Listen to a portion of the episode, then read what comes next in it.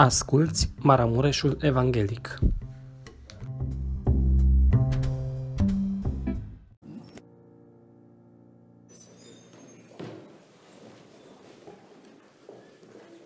Frați și surori, binecuvântat să fie Domnul, aș dori din respect pentru cuvântul Domnului să ne ridicăm cu toții pe picioare și cei care avem Sfânta Scriptură împreună cu noi o deschidem la epistola lui Pavel către Corinteni, capitolul 11 și o să dăm citirea la câteva versete.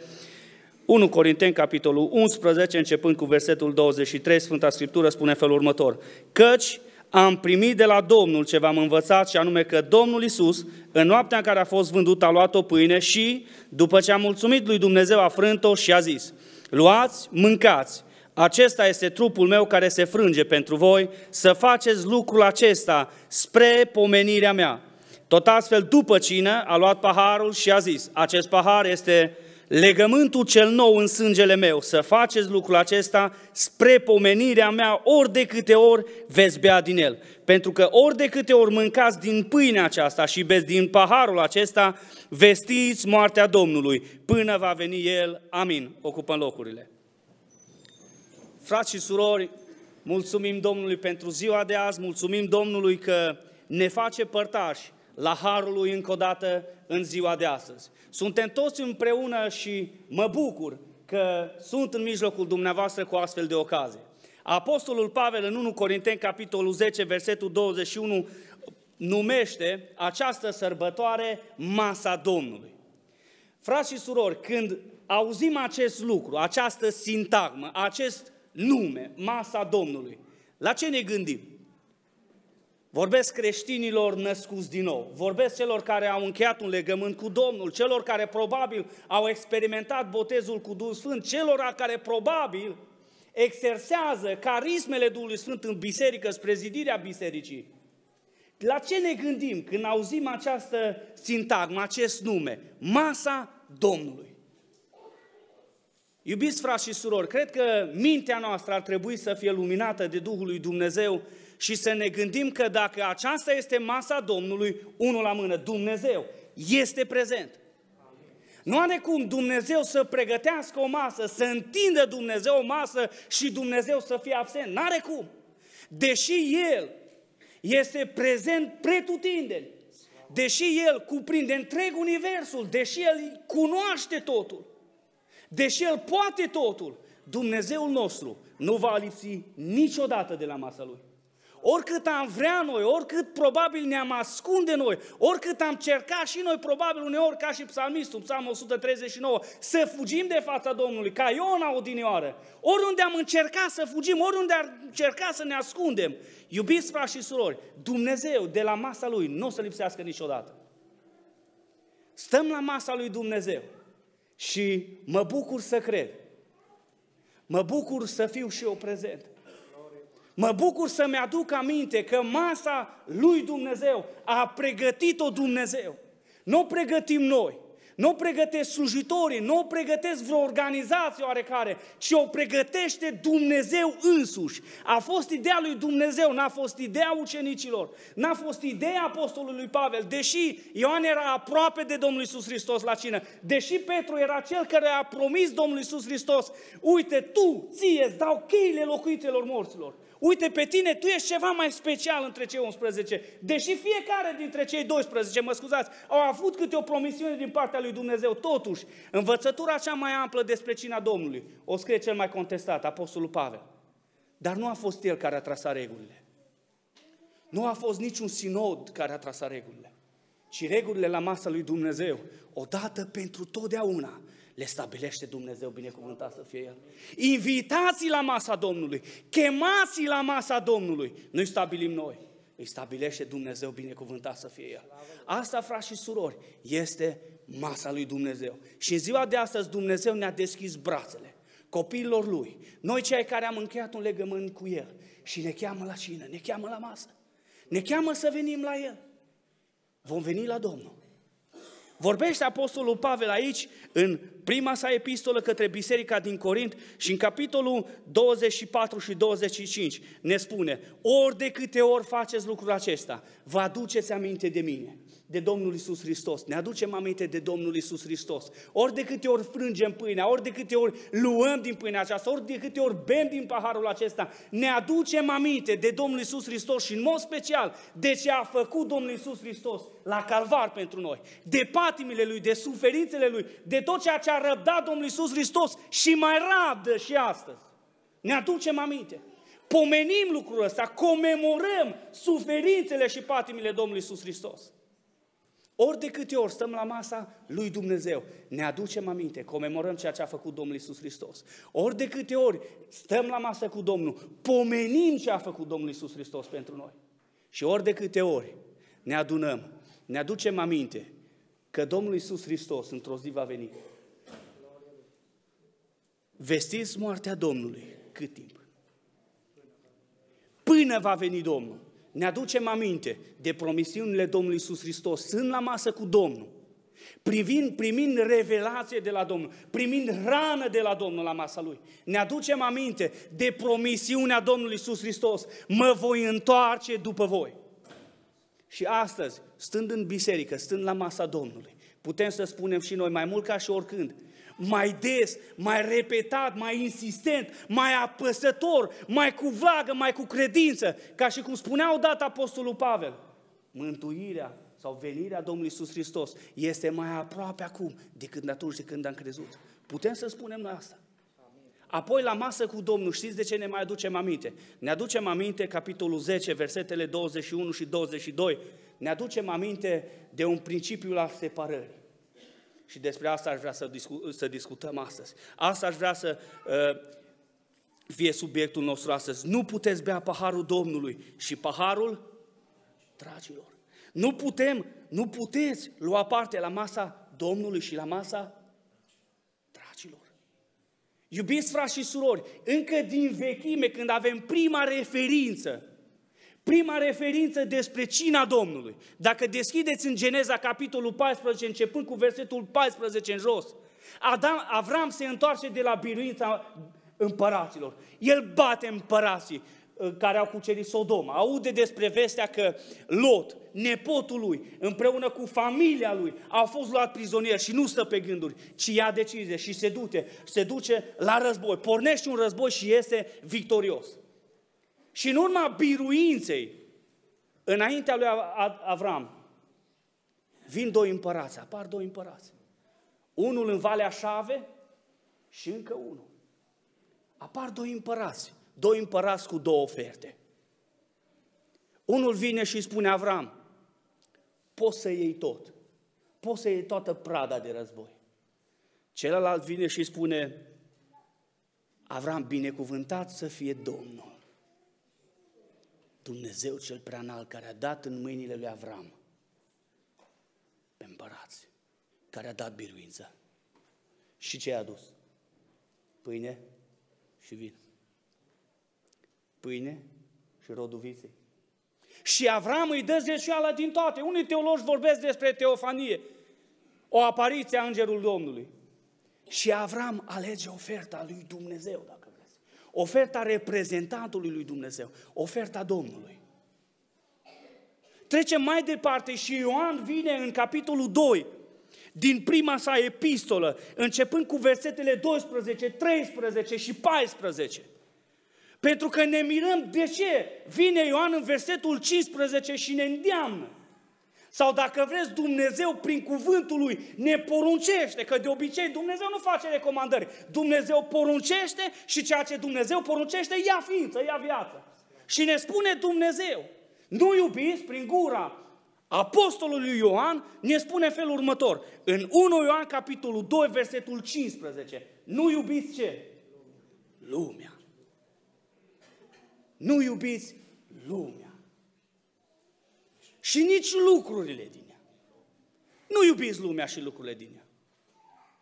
Lucrurile din lume. Dacă iubește cineva lumea, și sublineați bine acest aspect, pentru că vom reveni asupra lui. Dragostea tatălui, nu în el. Aș vrea acum să ne urtăm la versetele 12, 13 și 14. Cărui categorii de oameni se adresează Ioan aici? Celor care au biruit, iubiți frați și surori. Nu, nu, nu, nu învinși le dă porunca asta, nu iubiți lumea. Nu unor creștini nominali care vin numai duminica dimineața la adunare. Ioan trimite această directivă, Dumnezeu prin gura lui, prin Duhul Sfânt transmite bisericii această directivă celor, în mod special, celor care au biruit. Nu iubiți lumea, nici lucrurile din lume. Iubiți frați și surori, uitându-ne în jurul nostru, fiecare dintre noi și realitatea, nu o poate nimeni contesta. Realitatea ne stă mărturie în fiecare zi uitându-ne fiecare dintre noi, în mod personal la viața noastră, uitându-ne în familia noastră, lărgind anturajul, în anturajele noastre, în adunările pe care le frecventăm. Care e relația noastră cu lumea? Pentru că la cina Domnului, la masa Domnului, ne aducem aminte că noi suntem chemați să trăim separat de lume. Noi suntem chemați să trăim puși deoparte pentru Dumnezeu. Asta înseamnă sfânt. În Exodul, în capitolul 28, versetul 1, apare pentru prima dată, ia, Moise, apropie pe Aron de tine. Du-te și caută-l în mijlocul seminților, du-te în casa lui Levi, du-te după el și apropie-l, că e frate tău, apropie-l de tine. Și ce fă cu el? Uitați-vă bine ce spune acolo Sfânta Scriptură, că e afișat. Pe fiul lui. Și pune-i deoparte în slujba mea ca preot. Iubiți frați și surori, mai păstrează copilul lui Dumnezeu de astăzi identitatea asta de preot a Dumnezeului celui viu. Mai păstrăm noi, mai facem apel la identitatea asta bărbații ca și preoți în casa lor. Respectăm noi această identitate și această misiune pe care ne-a dat-o Dumnezeu când te-a născut în această lume mamă și te-a născut de parte bărbătească. Dumnezeu a trasat un plan pentru tine și a spus, bă, ăsta o să fie preot în casa lui. Asta e voia mea pentru bărbatul ăsta, să fie preot și femeia lui să fie preoteasă, să vorbea despre asta ieri mai trăim noi cu gândul ăsta, puși deoparte pentru Dumnezeu, ca să-L slujim doar pe El. Domnul Iisus Hristos în predica sa de pe munte, în Matei capitolul 6, versetul 24, trage un semnal de alarmă, pe care nimeni niciodată nu-l poate contesta. Și ne spune în felul următor, nimeni, și ascultați-mă bine, când spune Domnul Iisus Hristos nimeni, atunci înseamnă nimeni. Oricât am încercat noi să fac, oricât am, oricâtă teologie am cunoscut, oricâte cunoștință am avea, oricâtă înțelepciune, oricâtă tehnologie am avea la dispoziție, când Domnul Iisus Hristos spune nimeni, atunci e nimeni, frați și surori. Nimeni nu poate sluji. Nimeni nu poate sluji la doi stăpâni. Și uitați-vă bine cum le așează Domnul Iisus Hristos. Acela care prima dată ne-a făcut capul, l-a pus aici, nu l-a pus sub picioare capul. Ăla care ne-a pus mâinile aici și oricât am căutat să le punem altundeva în trupul uman, nu sunt potrivite numai aici. Ăla care are o ordine stabilită bine în idei. Nici cel mai mare omilet, nici cel mai mare teolog nu poate așeza așa bine ideile ca și el. Uitați-vă bine, nimeni nu poate sluji la doi stăpâni. Căci, și asta e atitudinea pe care trebuie și poziția pe care trebuie să o aibă copilul Domnului. Îl va urâ pe mamona, Copilul drumului trebuie să-L urască pe mamona și să-L iubească din toată inima pe Dumnezeu. Asta e atitudinea copilului lui Dumnezeu. Trebuie să-L urască pe mamona și să-L iubească cu toată inima pe Dumnezeu. Pentru că avertizarea paulină n-a venit așa dintr-un instinct al Apostolului Pavel, dintr-un zel al Apostolului Pavel. 1 Corinteni, capitolul 16. Uitați-vă dumneavoastră cum încheie Apostolul Pavel. 1 Corinteni, capitolul 16. Cine nu iubește pe Domnul Isus Hristos, cum să fie? Cum să fie? Anatema, blestemat. Și revenim la versetul 4. 24, mă scuzați, din capitolul 6 din Matei. Sau va urâ ceea ce trebuie să facă copilul Dumnezeu, să-l urască pe mamona. Asta e ura pe care Dumnezeu o permite să-l urăști, să nu iubești banul. Va urâ pe Mamona și îl va iubi pe Dumnezeu? Este interesant cum Dumnezeu trasează aici doar două poziții în care putem să fim, în care putem să ne regăsim. A doua poziție spune felul următor. Va ține la unul și va nesocoti pe celălalt. Lasă-te rog afișat, frate, versetul. Când treci prin încercări, când treci prin greutăți, ca și familie, mă adresez în exclusivitate taților, preoților din casele dumneavoastră. Și ai trecut printr-un faliment, sau ai trecut printr-o lipsă gravă și Dumnezeu te-a scos, ai biruit. Și vine șoapta cea rece pe spinare în sus și spune, auzi, n-ai vrea tu ca pruncii tăi să nu mai treacă prin ce a trecut. N-ai vrea tu ca soția ta să nu mai sufere cât a suferit. Și uiți, versetul care a fost amintit ieri, Romani 8 cu 28, pe de o parte știm că toate lucrurile lucrează spre binele celor ce? Ce? Iubesc pe Domnul. Uităm versetul ăsta și vine fiorul acela și spune, uite, am un compromis pentru tine. Ca și slujitor, am un compromis pentru tine. E acolo în adunare la tine unde predici. Am niște soli acolo. Unul se numește lăcomie de bani. Unul se numește poftărea. Unul se numește necinstire. Unul se numește clevitire. Unul se numește tradiție. Unul se numește idol. N-ai vrea tu în predicile tale să nu îi tare deranjezi pe ăștia? Nu trebuie să faci lucrul ăsta, numai să nu-i deranjezi. Cam așa vine îmbrăcat compromisul. Daniel, capitolul 1, versetul 8, spune cuvântul Domnului că Daniel ce a făcut? S-a hotărât. Daniel a fost un om hotărât. Nu știu cât a citit Daniel în proverbe. Nu știu cât s-a hotărât el și s-a gândit, bă, ochii mei trebuie să privească drept. Plapele mele trebuie să, să, să caute drept înaintea căilor mele și ele, căile mele, să fie hotărâte și drepte înaintea lui Dumnezeu. Nu știu cât a citit el, dar ne spune că Daniel s-a hotărât să nu se spurce. S-a hotărât Daniel să fie pus deoparte pentru Dumnezeu. Și știți ce spune mai departe? Dacă veți citi versetul 15. Uitați-vă bine ce scoate în evidență Sfânta Scriptură. Fațele lor, fețele lor erau cu mai bine. Mai bine. Erau mai bine decât toți aia care au suportat compromisul. Erau mai bine fețele lor decât toți. Erau unici oameni ăștia. De ce? Pentru că în vremea și în perioada compromisului, când le-a venit șoapta aceea a celui rău, Daniel s-a hotărât și a spus, nu. Domnul este judecătorul meu. Dumnezeu mă poartă.